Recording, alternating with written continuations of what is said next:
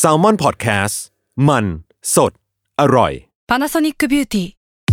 มากกว่าเครื่องเป่าผมด้วยนาโนอีเทคโนโลยีล่าสุดที่จะเปลี่ยนทุกประสบการณ์ที่คุณเคยมีนาโนอีมอยส์เจอร์พลัสเพิ่มความชุ่มชื้นให้เส้นผมหลังใช้งานมากขึ้นถึง 18 เท่า พร้อมชะลอการเฟดของสีผมสำหรับคนชอบทำสีผม ดูแลความชุ่มชื้นทั้งเส้นผม หนังศีรษะและผิวคุณ Panasonic NA0J มีเทคโนโลยีนาโนอีที่ care only you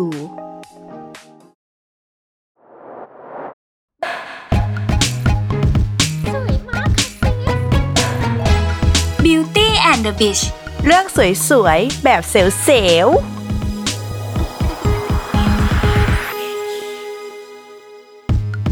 สวัสดีค่ะ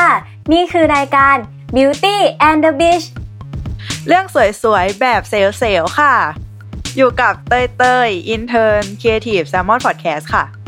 แล้วก็ฝ้าย Intern Creative จาก Salmon Podcast ค่ะ รายการของเราเนี่ย ก็เป็นรายการของเด็กฝึกงาน Salmon Podcast ซึ่งเราแต่ละคนก็ได้บ่มเพาะประสบการณ์ความสวยในแบบของเรากันมา แล้วก็เรียกว่าผ่านความเจ็บกันมาเยอะมากเลยค่ะ เราก็เลยอยากจะมาเสวนาฟิลแบบเพื่อนสาวรีวิวค่ะ โดยในวันนี้เราก็เดินทางมาถึง EP ที่ 8 ซึ่งเป็น EP สุดท้ายของรายการเราแล้วเนาะเออเพราะฉะนั้นเนี่ย เราก็เลยอยากจะให้ EP เนี้ยเป็นตอนพิเศษ เอออ่าเรียกว่าแบบเป็น EP ที่จะมาคลายข้อสงสัยเกี่ยวกับวงการความสวยความงาม ใช่ไหมเออ ซึ่งเราอะใช่ก็เลยไปรวบรวมคำถามยอดฮิตแบบจากเหล่าเพื่อนฝูงของเราที่แบบอยู่ในวงการบิวตี้มาอะไรเงี้ย มาตอบกันแบบจุกๆเลย แต่วันนี้เราไม่ได้มากันแค่สองคนฝ้าย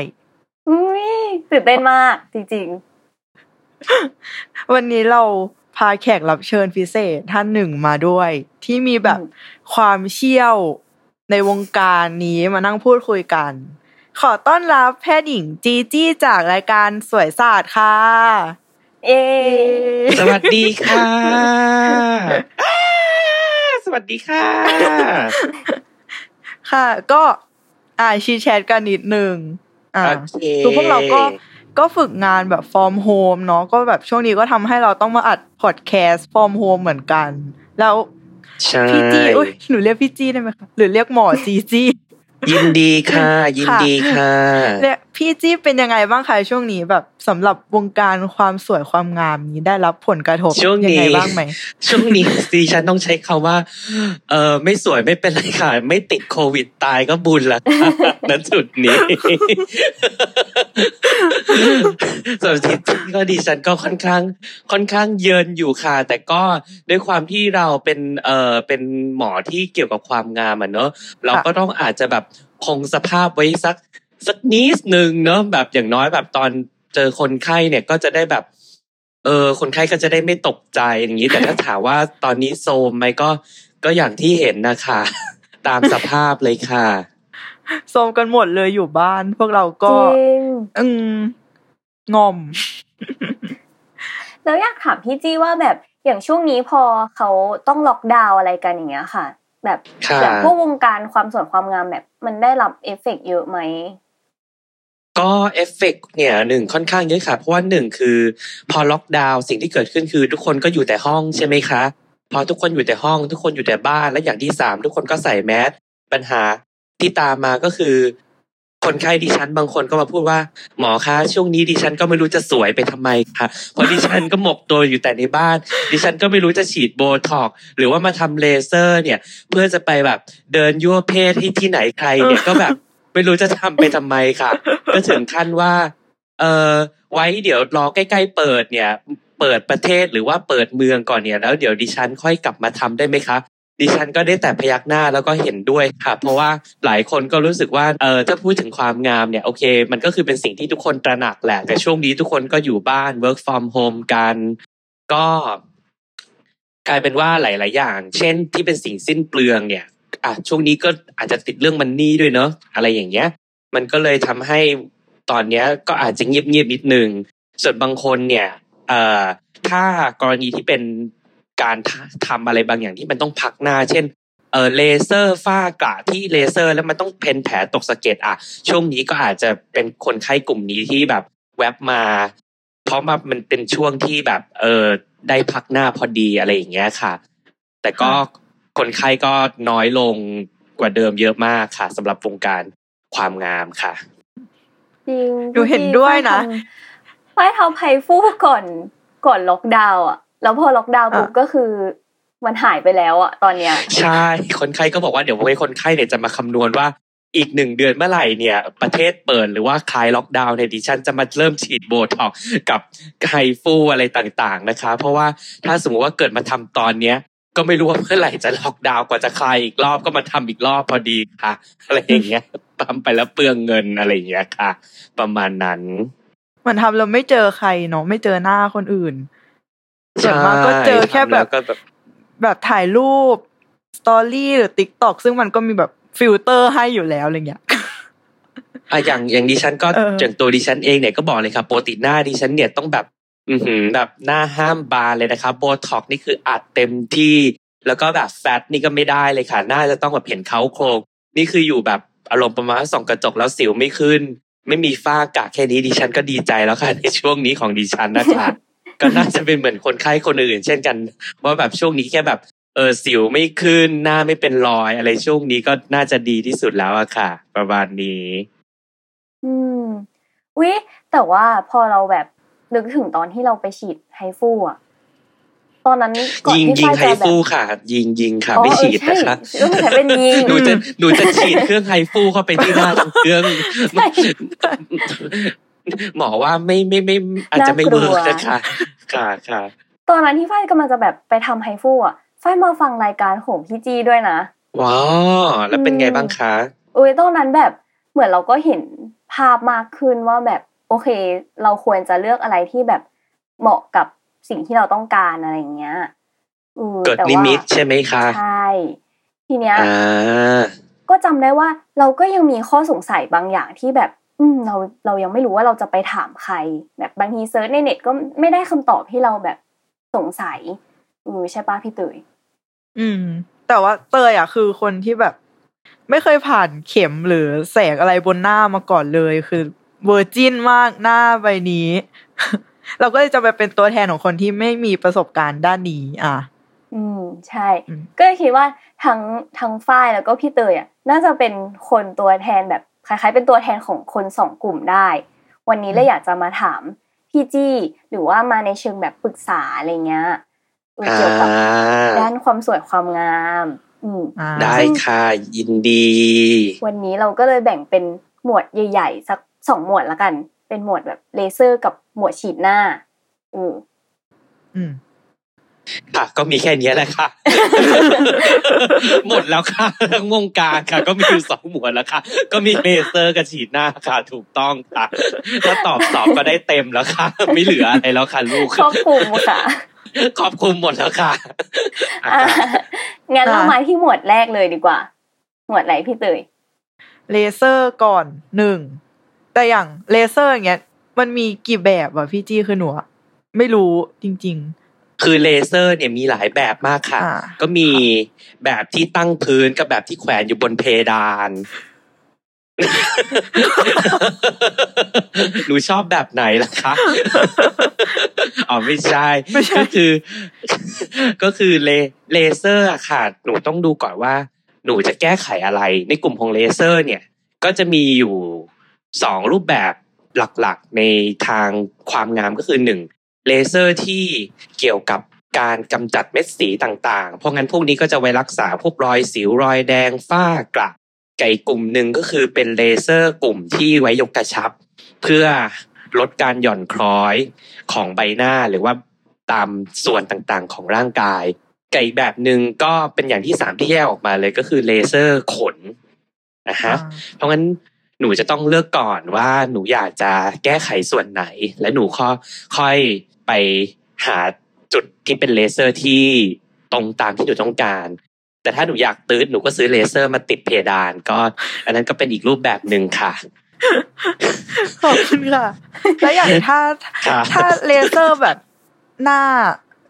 แบบมันทำให้หน้าบางด้วยไหมคะเลเซอร์หน้าทำให้หน้าบางไหม คือต้องพูดก่อนนะคะว่า ไอเลคำว่าหน้าบางเนี่ยหมายถึงอะ ถ้ามองกันเป็นภาพง่ายๆเนอะหน้าเราอะก็หน้าเราส่องกระจกเนี่ยหน้าเราจะบางได้ก็ต้องก็ต้องแปลว่ามีอะไรไปร่อนมันออกถูกไหมคะ ถ้าพูดกันให้มองให้เห็นภาพต้องมีอะไรไปร่อนส่วนบางส่วนของหน้ามันออก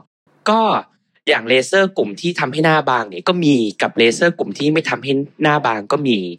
เลเซอร์กลุ่มที่ทำให้หน้าบางส่วนใหญ่ก็คือเป็นเลเซอร์ที่เกิดจากการผลัดเซลล์ผิว เช่นเลเซอร์กลุ่มพวกรักษารูขุมขน เลเซอร์กลุ่มพวกรักษาเอ่อหลุมสิว พวกนี้เนี่ยเวลายิงเลเซอร์แล้วมันจะทำให้หน้าเราเกิดการผลัดของเซลล์ผิว เพราะฉะนั้นเวลาเกิดการผลัดของเซลล์ผิวเนี่ย ผิวเราก็จะถูกลอกออก อันนี้ก็จะเกิดทำให้ร่อนออกของผิวหนังส่วนบน เพราะฉะนั้นที่บอกว่าเลเซอร์ที่ทำให้หน้าบางเนี่ย จริง ๆ แล้วถ้าอันนี้พูดไปเกือบทุก season เลยหรือว่าเวลาคนแค่มาถามก็จะบอกว่าโดยปกติแล้วเนี่ย หมอเขาก็จะคำนวณไปเรียบร้อยแล้วว่า การเติบโตของชั้นผิวหนังเราเนี่ยมันมีว่าระยะเวลาเดือนหนึ่งเนาะเพราะงั้นเราก็จะนัดเลเซอร์กลุ่มนี้เดือนหนึ่งหนึ่งครั้ง เพราะฉะนั้นเนี่ยหมายความว่าเราก็คงไม่เลเซอร์กันไปถึงแบบสมมติว่าเริ่มเลเซอร์ตอนนี้แล้วก็เลเซอร์ไปเป็นอีกแบบตลอดชาติอะไรอย่างเงี้ย แล้วก็มีเลเซอร์ทำอยู่ระยะเวลาของมัน เพราะฉะนั้นการที่บอกว่าเลเซอร์เนี่ยมันทำให้หน้าบางไหมหนึ่งคือถ้าเลเซอร์ ที่ทำให้หน้าบางเนี่ยหมอเขาจะนัดวันเลเซอร์เนี่ยให้ค่อนข้างห่างอยู่แล้ว แล้วก็จำนวนครั้งเนี่ยก็จะไม่ทำบ่อยประมาณสี่ห้าครั้งก็จะ stop แล้วเพื่อให้ผิวเราเนี่ยได้พักบ้าง อย่างที่สองก็คือเป็นเลเซอร์ที่เป็นกลุ่มที่ไม่ได้รักษา หลุมสิวหรือว่ารูขุมขนที่ไม่ได้ผลัดเซลล์ผิวเนี่ยก็เป็นเลเซอร์พวกเอ่อรอยดำรอยแดงฝ้ากระพวกนี้เนี่ย ตัวเลเซอร์เนี่ยกลไกมันคือไปจับเม็ดสีบนใบหน้า เพราะฉะนั้น มันก็ไม่ได้ทำอะไรให้หน้าเราลอกหรือผัดเซลล์ผิวใหม่ดังนั้น ก็คาว่าเลเซอร์ทำให้หน้าบางไหมก็หมอก็ขอตอบว่า ตัวที่ทำให้หน้าบางเนี่ย มันก็มีระยะเวลาที่หมอเขานัดอยู่แล้ว ส่วนที่เหลือก็คือไม่ได้ทำให้หน้าบางลงฮะอืมอืม ก็แล้วแต่ชนิดแล้วแต่หน้าที่ของเลเซอร์เนาะใช่แล้วตะกี้ได้ยินพี่จี้พูดถึงเรื่องเลเซอร์ลดรอยดำใช่ไหมคะ ก็เลยอยากรู้ว่าค่ะมันจะมีอีกอย่างหนึ่งที่เขาเรียกว่าเป็นแบบการฉายแสงลดรอยอะค่ะสองอย่างนี้มันแตกต่างกันยังไงอะคะแสงกับเลเซอร์จริง ๆ เนี่ยใช้มันถ้าพูดในแง่ของวิทยาศาสตร์นะคะ ที่ฟังดูแบบอาจไฮโซนิดนึงก็คือ ต่างกันที่ความเข้มของตัวแสงอะค่ะ แค่นั้นเองก็เหมือนพลังงานที่แตกต่างกัน แต่มันใช้ความยาวคลื่นเหมือนกัน พูดง่ายๆว่า สมมติว่ามันมีมันมีแบบ พูดแล้วก็อาจจะงงกงกงแล้วเอาเป็นว่า เอาตัดหลักพวกฟิสิกส์ยากๆออกเอาเป็นว่าพลังงานมันต่างกันแค่นั้นเอง สมมุติว่าเลเซอร์เนี่ย เรายิงแล้วเนี่ย การเห็นผลในแต่ละครั้งเนี่ยเลเซอร์มีมากกว่าฉายแสงแค่นั้นเอง ส่วนฉายแสงเนี่ย เราก็เหมือนนอนให้แบบแสงตรงที่มันมีเนี่ย ฉาบหน้าเรา แล้วก็ให้กลไกของไอ้แสงแต่ละสีเนี่ย ซึ่งแสงเนี่ยในที่นี้พลังงานมันไม่สูงมาก เพราะฉะนั้น เวลาเรานอนอาบเฉยๆเนี่ยมันก็คือเหมือนนอนอาบแสงนี่แหละ มันก็เลยไม่ได้ทำให้หน้าเราแบบเจ็บปวดหรืออะไรเท่ากับตัวเลเซอร์ถูกไหมอย่างเลเซอร์เราเวลาเราไปยิงเลเซอร์อะจะรู้สึกว่าเจ็บอะอย่างไฮฟูรู้สึกไหมรู้สึกเจ็บไหมแบบอะใช่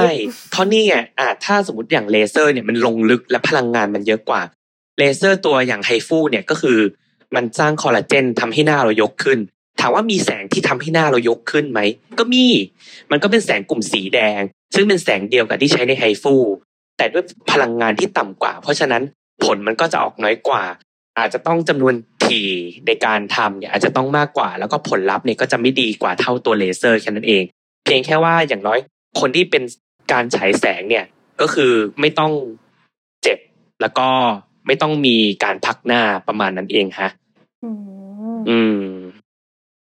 แล้วคือเราก็จะเคยได้ยินอีกว่าเลเซอร์ลดรอยด้วยกันเองเนี่ย แต่ละชนิดมันก็ได้ผลลัพธ์ที่มันไม่เท่ากันใช่ไหมคะ คือในแง่ของผลลัพธ์เนี่ย ถ้าเป็นเลเซอร์เครื่องแท้นะ ถ้าเป็นของแท้จริง ๆ ผลลัพธ์เนี่ย ทางด้านเกี่ยวกับเรื่องรอยดำรอยแดงต่าง ๆ เนี่ย จริง ๆ มันก็คือคือกันหมดนะ มันอยู่ที่ว่า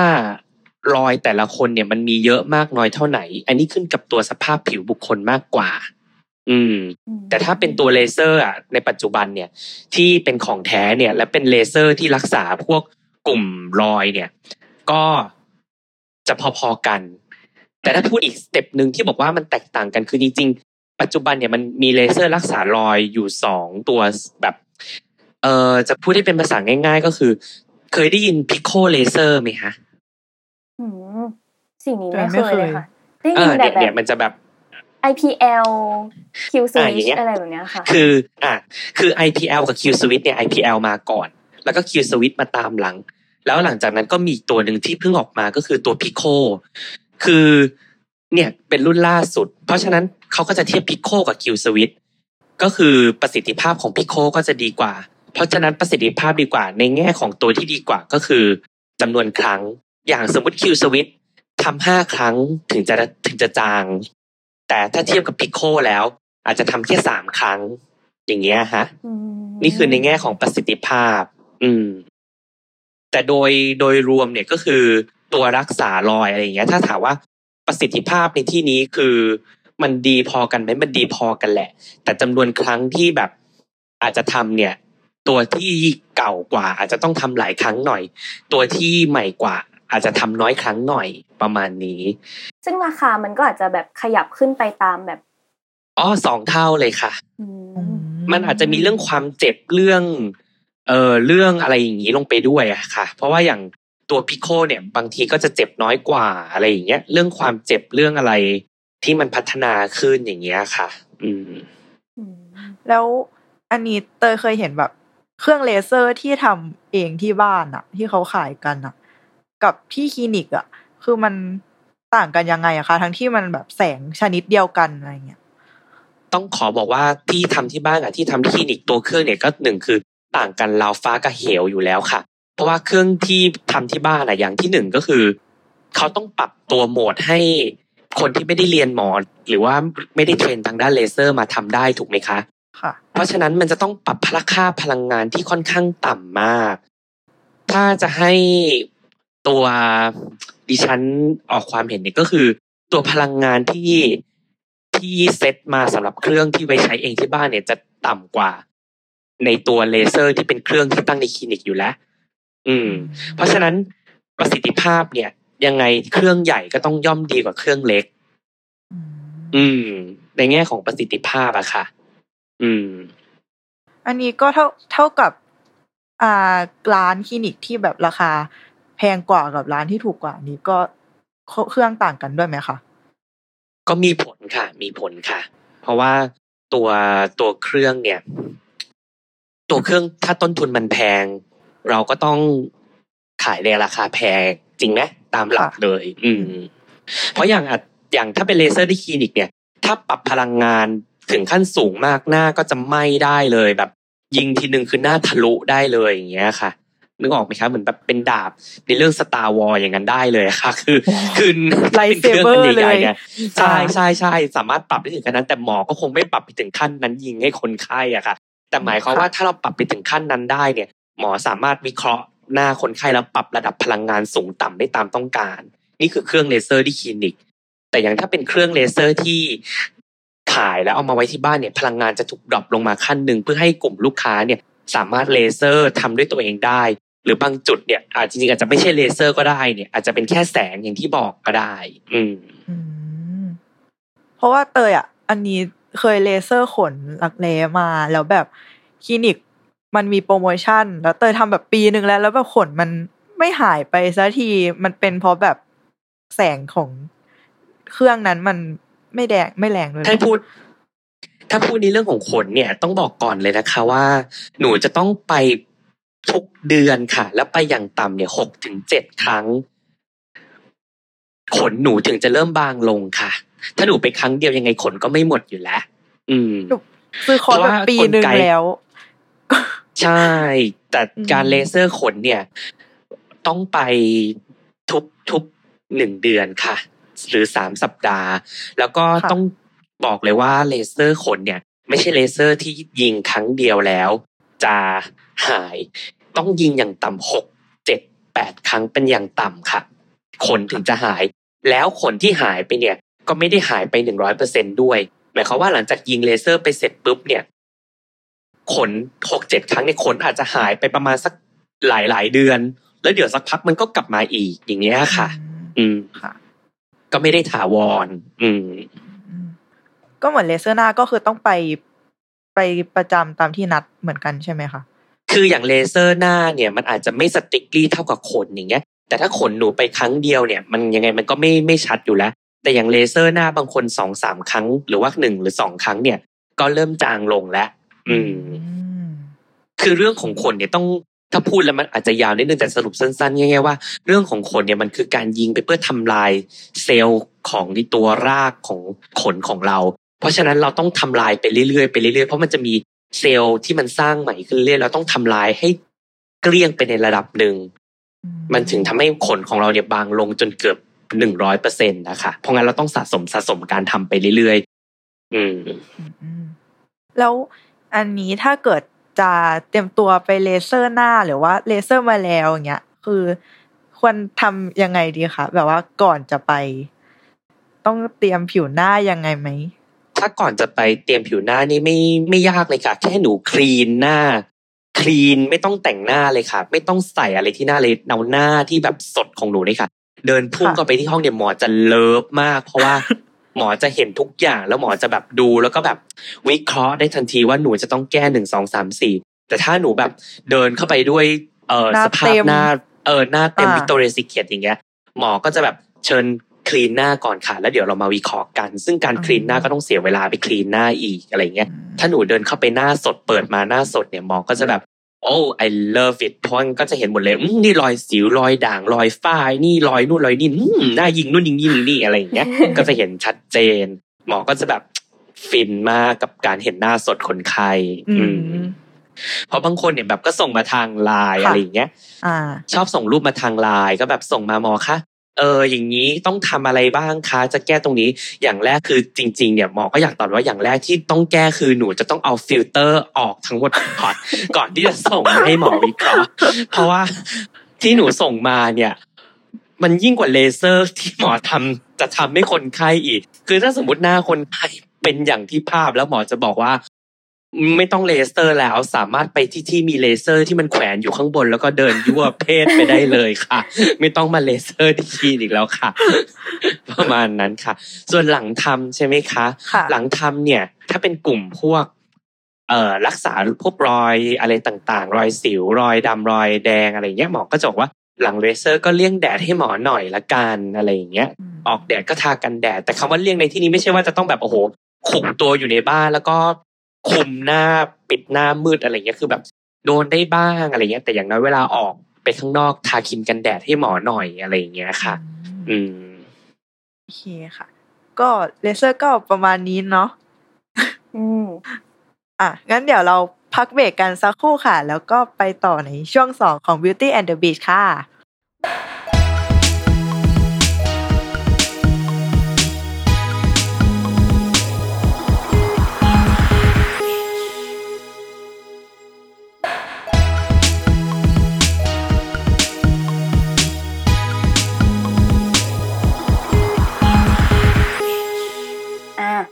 กลับเข้ามาสู่ช่วงที่ 2 ของรายการ Beauty and the Beast กันแล้วนะคะ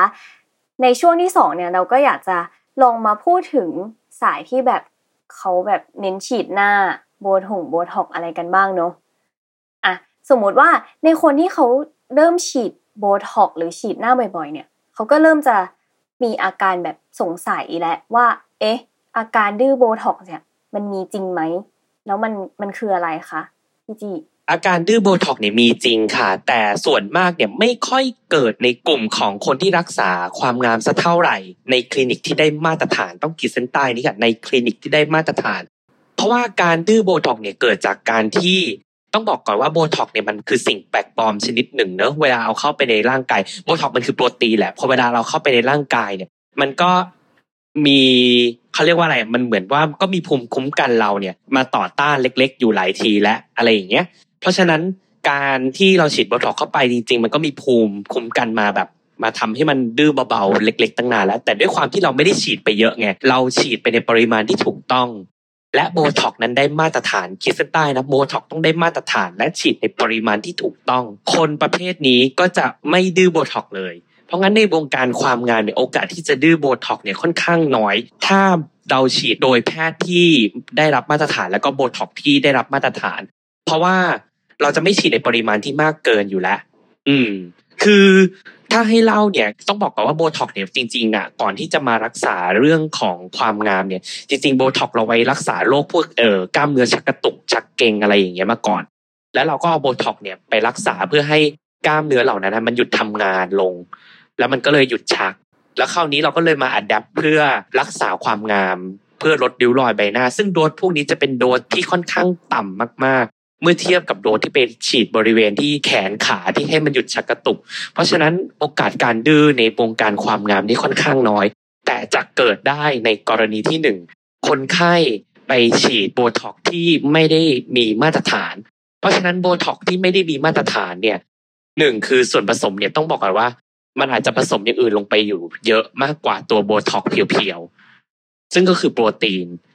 ถ้าโบท็อกที่ไม่ได้มาตรฐานเนี่ย โปรตีนมันจะเยอะ พอโปรตีนเยอะกว่าตัวโบท็อกเนี่ยพอใส่เข้าไปในร่างกาย ร่างกายก็มีภูมิคุ้มกันมาต่อต้าน พอมันต่อต้านเสร็จปุ๊บ การฉีดโบท็อกที่ไม่ได้มาตรฐานเนี่ย มันก็เลยทำให้โบท็อกนั้นอะดื้อ อย่างที่สองก็คือฉีดถี่เกิน เช่นแบบไม่เกินปกติโบท็อกเนี่ยมันจะอยู่ได้สี่ถึงหกเดือน แต่ถ้าเราฉีดโบท็อกนั้นซ้ำซ้ำซ้ำเช่นหนึ่งเดือนฉีด แล้วอยู่ดีๆยังไม่ถึงสามเดือนเลย แล้วก็ไปฉีดเพิ่มอัดเพิ่มอัดเพิ่มอัดเพิ่มอย่างเงี้ย พอเราฉีดไปเยอะๆเนี่ยร่างกายมันก็เริ่มสร้างภูมิคุ้มกันมาต่อต้านโบท็อกตัวนี้แล้ว มันก็เลยทำให้โบท็อกเนี่ยตัวนั้นที่เราฉีดอยู่ดื้อได้ เพราะฉะนั้นก็คือมีสองอยู่สองข้อก็คือโบท็อกที่ไม่ได้มาตรฐานกับฉีดถี่เกิน ถ้าเราไม่ได้ฉีดถี่เกิน แล้วก็ฉีดโบท็อกที่ได้มาตรฐานโอกาสที่จะดื้อโบท็อกก็น้อยมากค่ะ อืม อันนี้คืออาการที่มันดื้อโบท็อกนี้มันอาการยังไงหรอคะ อาการที่โบท็อกก็คืออย่างเช่นหนึ่งโบท็อกเนี่ยเขาจะมีหน่วยเป็น unit เช่นปกติเราฉีดตำแหน่งนี้ เช่นฉีดตีนกา สมมุติว่าฉีดตีนกาเราใช้จำนวนตัวเลขสมมติขึ้นมาตัวหนึ่ง เราฉีดตีนกาใช้สิบ unit ในในอนาคต เราฉีดสิบ unit เนี่ยโอเคโอเค มันก็มันก็ทำให้ตีนกาหายได้ แต่พอในอนาคตเนี่ย เราฉีดสิบ unit แล้วเนี่ย กลายเป็นว่าเพิ่มไปถึงยี่สิบ unit เลยเนี่ย มันถึงจะหายคือเพิ่มไปเป็นเท่าตัวนี่แสดงว่าเราเราเริ่มดื้อโบท็อกแล้วแปลว่าเราใช้ double dose แล้วอย่างที่สองคือ เวลาของโบท็อกที่มันอยู่ในฤทธิ์ของมันเนี่ยคลายเร็ว เช่นปกติเราฉีดโบท็อกไปฤทธิ์ของมันอยู่ได้สี่ถึงหกเดือน แต่อยู่ดีๆเดือนหนึ่งเนี่ย หมดฤทธิ์เรียบร้อยแล้ว อย่างเงี้ย ก็คือดื้อโบท็อกอืมอืมแล้วแบบอันนี้เคยเห็น แบบเวลาฉีดโบท็อกแล้วมันช้ำบริเวณที่ฉีด อันนี้มันเกิดจากหมอมือหนักหรือเปล่าคะต้องบอกก่อนว่าโอกาสช้ำนี่เกิดได้ทุกคน แล้วหมอเนี่ย ประเด็นเรื่องช้ำเนี่ย หมอต้องบอกก่อนว่าโอกาสที่กำทำให้เกิดคนไข้เกิดช้ำได้มีทุกคน เพราะต้องบอกก่อนว่าเส้นเลือดบนใบหน้าเรามีเยอะมาก ถ้าเราไป search anatomy ดู เส้นเลือดบนใบหน้าเรามีเยอะมาก เส้นเลือดฝอย เส้นเลือดใหญ่ เส้นเลือดเต็มไปหมด แต่หมอเนี่ยจะพยายามหลีกเลี่ยง ถ้าเราเห็นเส้นเลือดบนใบหน้าที่เป็นเส้นเลือดใหญ่ที่โอกาสทำให้เกิดช้ำสูงเนี่ย เราก็จะเลี่ยงเส้นนั้น แต่ใด ๆ ก็แล้ว แต่ต้องบอกก่อนว่า หน้าเราเนี่ยมันมีเส้นเลือดที่เยอะมากดังนั้น โอกาสที่ทำให้เกิดการช้ำของหมอเนี่ย ย่อมมีได้โดยที่หมอไม่ได้ตั้งใจ อืม ต้องใช้คำนี้หมอทุกท่านไม่มีใครอยากให้เกิดอาการช้ำอยู่แล้วในวงการความงาม แต่เคสบางเคสคือต้องปักเข็มตรงนั้นลงไปบริเวณเนี้ยแล้ว ลึกลงไปมันดันมีเส้นเลือดเล็กๆ พาดอยู่พอดีในคนคนนี้ มันก็เลยทำให้เส้นเลือดเนี่ยถูกเจาะ แล้วเลือดมันก็ไหลออกมาในข้างใน เพราะฉะนั้นพอเลือดไหลออกมาข้างในมันก็เกิดอาการช้ำค่ะ ประมาณนั้น ซึ่งการช้ำไม่ได้หมอมือหนักมือเบาเลยค่ะ มันเกี่ยวกับโครงสร้างบนใบหน้าที่เป็นธรรมชาติของเราที่แบบหมอบางทีก็เลี่ยงไม่ได้จริง ๆ แต่โดยทั่วไปแล้วหมอก็จะเลี่ยงให้ เมื่อเห็นเส้นเลือดที่ชัดเจนค่ะ อืม แล้วอย่างสมมติว่าพอเราฉีดไปแล้วมันเกิดอาการช้ำอะค่ะ เราพอจะมีแบบวิธีการแก้ด้วยตัวเองได้ไหมคะหมายถึงแบบเพื่อบรรเทามันอะไรแบบนี้หนึ่งคือจริง ๆ มียาแก้ช้ำตัวหนึ่งชื่อเรพาริลตัวนี้เป็นยาที่สามารถซื้อได้ตามทั่วไปในร้านขายยาอยู่แล้ว อย่างที่สองก็คือ หมอจะให้ประคบเย็น อืม ประคบเย็นในช่วงแรก ถ้ากรณีเป็นโบท็อกอันนี้ต้องแยกก่อนว่าหนึ่งถ้าเราฉีดโบท็อกโบท็อกเนี่ย แพ้อากาศร้อนหรือแพ้ความร้อน เพราะฉะนั้นหลักการจริง ๆ หลักการของการทำให้รอยช้ำเนี่ยหายเร็วที่สุดคือการประคบอุ่น แต่ถ้าหนูฉีดโบท็อกหมอจะไม่แนะนำให้ประคบอุ่น หมอจะแนะนำให้หนูประคบเย็น 24 ชั่วโมงแรก แล้วก็จบหรือทา Reparil เฉยๆไม่ต้องประคบอะไรเลย แต่ถ้าหนูไปฉีดอย่างอื่น เช่นฉีดเมโซหน้าใสฉีดอะไรก็ตามที่ไม่ได้แพ้ความร้อน หลักการทำให้อาการช้ำหายเร็วที่สุดคือประคบอุ่น เพราะฉะนั้นถ้าหนูประคบอุ่น มันก็จะหายช้ำได้เร็วขึ้นในกรณีที่หนูไม่ได้ฉีดโบท็อกนะขีดเส้นใต้ ถ้าฉีดโบท็อกแล้วไปประคบอุ่นจะทำให้ฤทธิ์ของโบท็อกลดลง เพราะงั้นหมอก็จะแนะนำให้แค่แบบเออปล่อยไปสักพักหนึ่งเดี๋ยวมันก็หายแล้ว เพราะว่าจริงๆฉีดโบท็อกเนี่ยช้ำโอกาสช้ำนี่น้อยมาก เพราะว่าหนึ่งเข็มที่ใช้ฉีดเนี่ยค่อนข้างเป็นเข็มที่เป็นเบอร์เล็ก โอกาสที่จะช้ำเนี่ยค่อนข้างน้อยที่สุด และเมื่อถ้าหมอเห็นปั๊บบริเวณที่ฉีดเนี่ยช้ำหมอจะรีบกดห้ามเลือด เพื่อให้เกิดอาการช้ำน้อยที่สุดเพราะงั้นการฉีดโบท็อกซ์ช้ำเนี่ยโอกาสเกิดค่อนข้างน้อย แต่ถ้าเกิดเนี่ยก็ไม่ได้ช้ำน่าเกลียดหมอใช้คำนี้ไม่ได้ช้ำน่าเกลียดอาจจะเป็นเขียวๆเล็ก ๆ ไม่ถึงกระทั่งเป็นม่วงๆอืมอืมกลบคอนซีลเลอร์อยู่ร้อยเปอร์เซ็นต์อะเอาอย่างนี้ดีกว่าแล้วอย่างแบบในกรณีของการฉีด fat อย่างเงี้ยค่ะ แบบ พอเราฉีดคนละที่คนละคลินิก บางคนก็เลยแบบว่า บวมบ้าง บางคนก็กลายเป็นเหมือนฉีดเสร็จแล้วไม่มีอาการบวมเลย แบบนี้มันเกี่ยวกับความเข้มข้นของยาหรือว่าเกี่ยวกับคลินิกไหมคะเกี่ยวกับชนิดของยาค่ะ เกี่ยวกับชนิดของยา คือต้องบอกก่อนว่าชนิดของเมโซแฟตตอนนี้ในท้องตลาดมีทั้งแบบบวมและไม่บวมเต็มไปหมดเลย เพราะฉะนั้นเนี่ยหมอจะอธิบายก่อนว่าตัวนี้บวมกี่วัน ตัวนี้ไม่บวม ตัวนี้บวมเล็กน้อย 24 ชั่วโมง ตัวนี้บวมไปเลยนะ 48 ชั่วโมง อืม เพราะงั้นมันขึ้นอยู่กับตัวยา แล้วก็ขึ้นอยู่กับชนิดของผลิตภัณฑ์เลยค่ะ อืมแล้วอย่างสมมติว่าถ้าเราฉีดที่นี่แล้วมันบวมเยอะแปลว่ามันจะออกฤทธิ์มากกว่าอันที่ไม่บวมไหมคะอ๋อไม่เกี่ยวค่ะ ตัวยาที่บวมกับไม่บวมเนี่ยเราเขาเรียกว่าอะไรอะคือปัจจุบันเนี่ยต้องพูดก่อนว่าตัวตัวเมโซแฟตเนี่ยค่อนข้างเอ่อฤทธิ์ฤทธิ์ของมันเนี่ยค่อนข้างต่ำทุกตัวไอ้นี่พูดจากใจ เพราะหนึ่งคือการจะลดแฟตได้เนี่ย มันจะต้องเมื่อก่อนเนี่ยตัวที่มันแบบแรงๆก็คือสเตียรอยแต่เราไม่ฉีดสเตียรอยเพื่อสลายแฟตติดต่อไปแล้วเพราะผลข้างเคียงมันเยอะ ดังนั้นยาที่อยู่ในปัจจุบันเนี่ยที่มันฉีดที่เอ่อลดไขมันเนี่ยหมอบอกตรงๆเลยค่ะว่า ตัวแต่ละตัวเนี่ยมันไม่ได้ลดชัดเจนแบบโอ้โหร้อยเปอร์เซ็นลดประมาณยี่สิบห้าถึงยี่สิบเปอร์เซ็นต่อหนึ่งครั้ง เพราะฉะนั้นเนี่ยไม่ว่าตัวไหนจะบวมไม่บวมเนี่ยมันก็จะลดเล็กน้อยอยู่ประมาณเท่านี้แหละ ไม่ได้ลดชัดมากแต่กระทั่งแบบ หายไปเลย ซึ่งตรงนี้หมอกลับมองเป็นข้อดีด้วยซ้ำค่ะว่า จริง ๆ แล้วคือหน้าเราไม่ได้ต้องการให้ตอบค่ะเพียงแค่เราแค่แบบทำให้ไขมันส่วนเกินมันค่อยๆลดลงทีละนิดทีละนิดทีละนิดอย่างเงี้ยค่ะ ส่วนประสิทธิภาพเนี่ยก็คือคือกันทั้งตลาดอะค่ะ อันนี้บอกเลย อืม แล้วอย่างสมมติว่าถ้าเราแบบควบคุมน้ำหนักควบคุมการกินอะไรอย่างเงี้ยค่ะ มันจะอยู่ได้ไปเลยไหมคะ หรือว่าสุดท้ายมันก็จะจะยังสลายไปอยู่ดี คือต้องบอกว่าไขมันเนี่ย ถ้า ถ้าจริง ๆ เนี่ย ถ้าหนูไม่หนูไปลดเองเนี่ยมันก็ลดได้โดยไม่ต้องฉีดเลยค่ะ ก็แต่ถ้าฉีดแล้วหนูไปลดเพิ่มเนี่ย มันก็ยิ่งดีค่ะ มันก็เลยมันก็จะทำให้หนูแบบ ที่ฉีดไปเนี่ย มันก็ไม่กลับมา อืม คือถ้าหนูฉีดไปแล้วหนูก็ไปซัดหมูกระทะอย่างเงี้ยต่อให้หนูฉีดไปหนึ่งร้อยขวด หมอก็จะแนะนำว่ามันก็เท่าเดิมอะค่ะ ได้ค่ะ ค่ะ อะแล้วทีนี้อย่างพอ ขึ้นมาจากหน้าปุ๊บคือพอขยับมาเป็นใต้ตาปุ๊บเนี่ย ก็อยากจะรู้ค่ะว่า มันจะมีเหมือนคล้ายๆการฉีดใต้ตาแบบใหม่เรียกว่า Filorga ค่ะ อยากรู้อันนี้คือมันอืมมันคืออะไรอะคะเหมือนกับฉีดฟิลเลอร์เหมือนกับฉีดเมโซไหมอะบอกก่อนนะคะว่า Filorga นี่คือตัวตัวยาชนิดหนึ่งที่เป็น hy hyaluronic acid ซึ่งคำว่า hyaluronic acid เนี่ยเป็นสารเติมเต็มที่เราเติมเข้าไปเหมือนฟิลเลอร์ แต่ตัว Filorga เนี่ยด้วยความที่ตัว hyaluronic acid โมเลกุลมันเล็กกว่าตัวฟิลเลอร์ เพราะฉะนั้นการเติมเข้าไปเนี่ยต่างจากฟิลเลอร์ตรงที่ตัว hyaluronic เนี่ย Filorga อาจจะต้องเติมทุกหนึ่งเดือน เพราะมันบางกว่าให้ให้ให้มองว่าฟิลเลอร์เนี่ยแปล fill แปลว่าเติมเนอะฟิลเลอร์นี่คือการเติมเข้าไปจริงๆฟิลเลอร์เป็นแค่ศัพท์เฉยๆว่าเติมเข้าไป แต่จะเติมอะไรเข้าไปนั่นอีกเรื่องหนึ่ง ฟิลเลอร์ในปัจจุบันเนี่ยส่วนใหญ่เป็น hyaluronic acid ซึ่งเป็นสารเติมเต็มที่อยู่ในร่างกาย เราสังเคราะห์ขึ้นมา คือที่เราเติม hyaluronic acid เข้าไปในร่างกายเนี่ยมองภาพว่าฟิลเลอร์เวลาเติมเติมลงไปเนี่ยตรงไหนมันขาดหายเราเติมสารที่ชื่อว่า HA หรือ hyaluronic acid เข้าไปเนี่ยมันก็เหมือนแบบทำให้มันเต็มขึ้นใช่ไหมคะเพราะฉะนั้นอย่างเติม Filorga เนี่ยก็เหมือนเติม hyaluronic acid ชนิดหนึ่งที่เป็นชนิดที่เบาบางที่สุด เพราะฉะนั้นเบาบางที่สุดเนี่ยเวลาเติมเข้าไปที่บริเวณใต้ดวงตาเนี่ย ข้อดีก็คือหนึ่งเติมเข้าไปแล้วไม่ต้องห่วงเรื่องการการเคยได้ยินไหมครับว่าเติมฟิลเลอร์แล้วเป็นก้อนอะไรพวกเนี้ยค่ะ อืมอืมเหมือนจะมีแบบอย่างวิธีนอนใช่ด้วยใช่ คืออย่างเนี้ยเป็นตัว Filorga เนี่ยก็เหมือนเติม hyaluronic acid ที่เป็นเบาๆเหมือนเติมน้ำเข้าไปอุปมาอุปไมยเพราะงั้นการเติมน้ำเข้าไปน้ำยังไงมันก็ไม่เป็นก้อน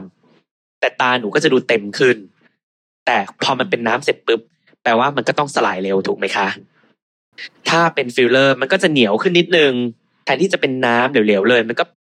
ให้มันรู้สึกเหนียวขึ้นนิดนึง พอเหนียวขึ้นนิดนึงเนี่ย เติมเข้าไปเนี่ย ข้อดีของมันคือ อะไรที่มันเข้มข้นขึ้นก็จะอยู่ได้นานกว่า จากหนูต้องฉีด Filorga ทุกเดือนหนูเติมฟิลเลอร์ใต้ตาอาจจะเติมทุกสามถึงสี่เดือนอะไรอย่างเงี้ยค่ะ อืม แล้วอย่างตัว Filorga มันช่วยเรื่องสีด้วยไหมคะหรือว่ามันก็แค่เติมเต็มให้มันเต็มขึ้น คือสีหมายถึงใต้ตายังไงนะคะ แบบอย่างสมมติว่าคนที่ใต้ตาคล้ำอย่างเงี้ยค่ะ แล้วฉีด Filorgaช่วยได้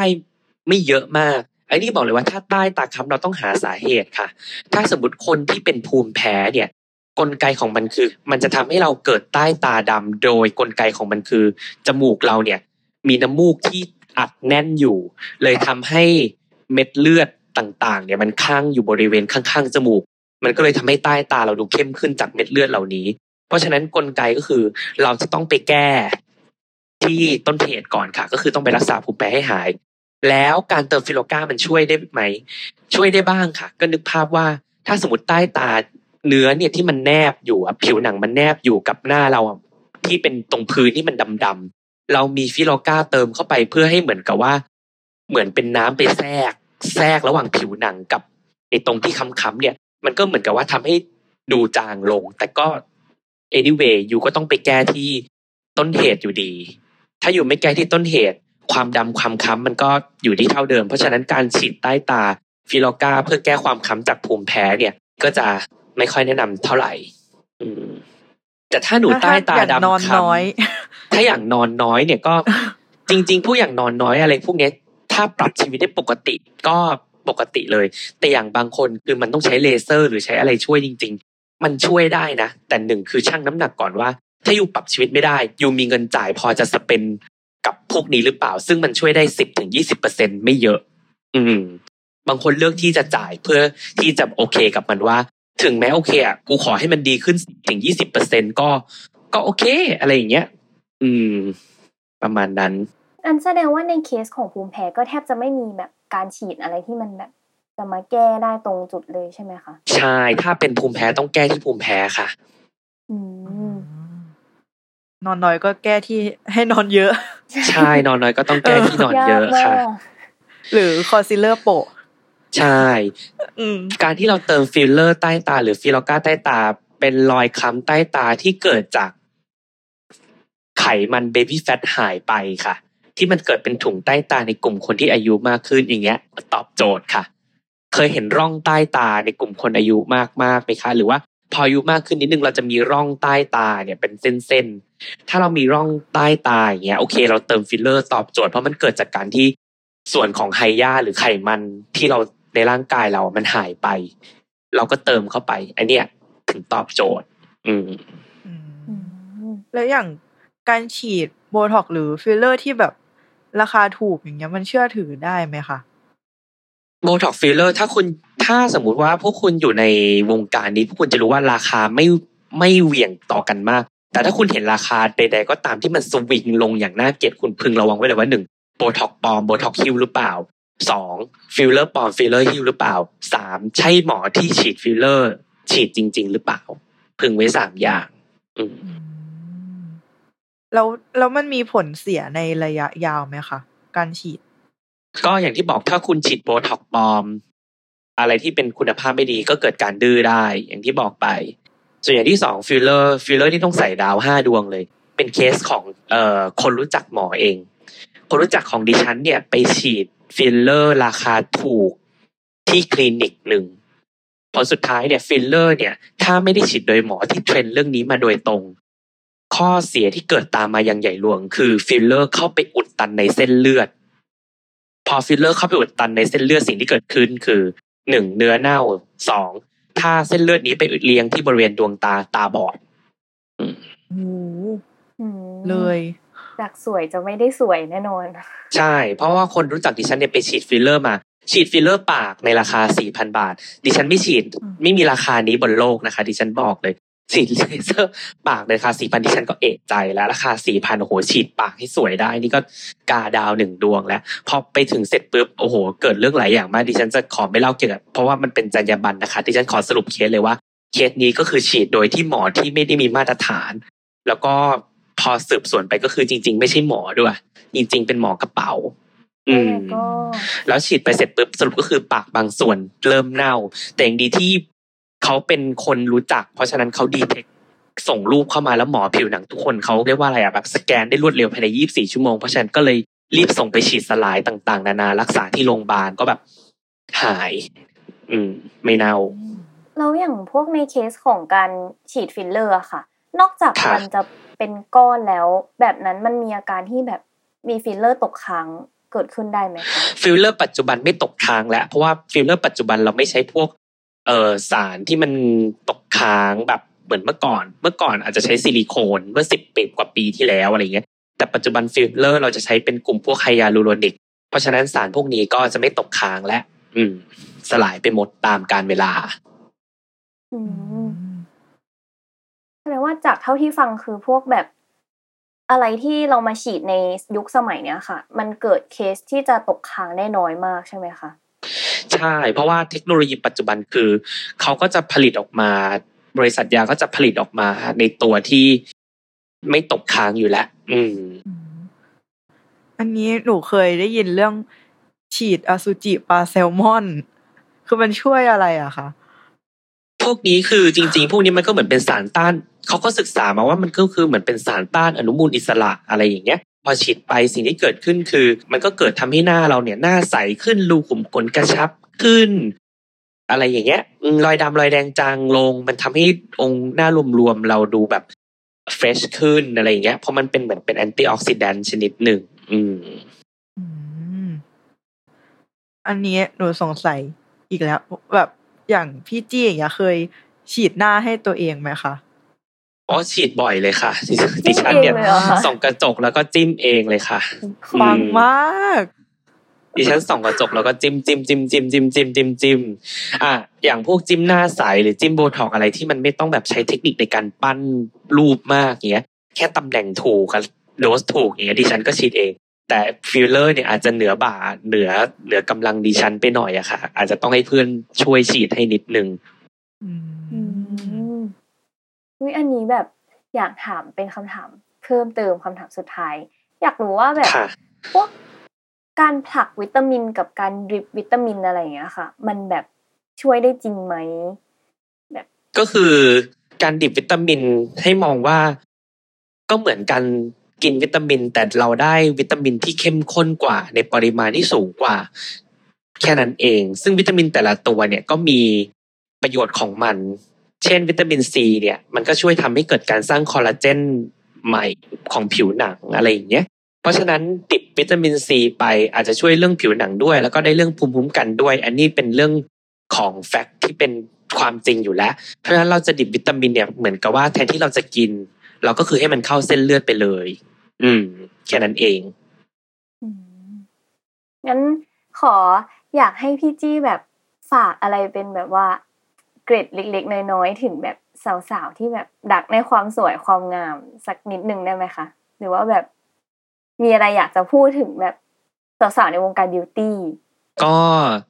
สำหรับดิฉันเนี่ยก็พอดิฉันทำงานมาถึงจุดหนึ่งเนี่ยดิฉันก็อยากบอกว่าจริง ๆ เนี่ย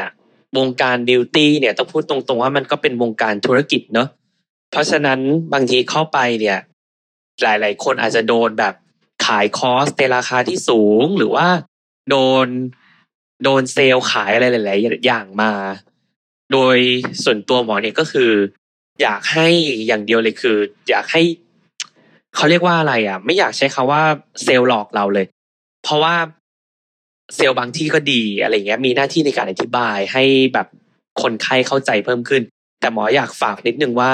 ในเรื่องของวงการตัวดิฉันเองเนี่ย ถ้าอยากจะ อยู่ในวงการความงามหนึ่งก็คือ ขอให้อยู่ในคลินิกที่มีมาตรฐาน แล้วก็ขอให้เจอหมอที่เขามีจรรยาบรรณกับคุณ แค่เนี้ย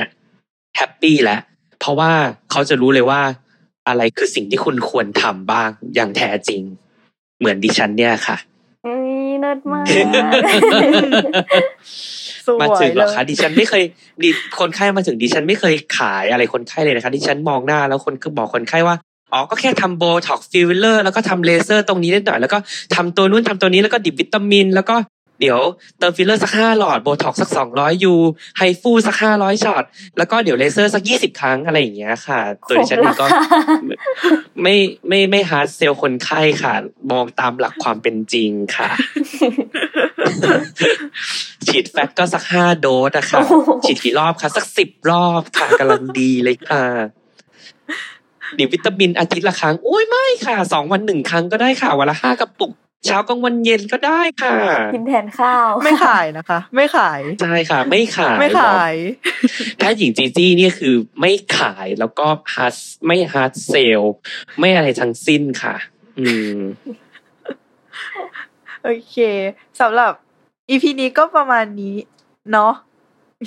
ก็ขอบคุณแพทย์หญิงจีจี้มากนะคะ ที่มาเป็นเกค่ะสยินดีในวันมากเลยนี้ค่ะ ยินดีมากๆเลยค่ะ ทุกคนสามารถติดตามแพทย์หญิงจีจีได้ในรายการสวยศาสตร์ และสามารถติดตามรายการ Beauty and the Beach ได้ในทุกช่องทางของ Salmon Podcast นะคะสำหรับวันนี้ก็ สวัสดีค่ะ สวัสดีค่ะ สวัสดีค่ะ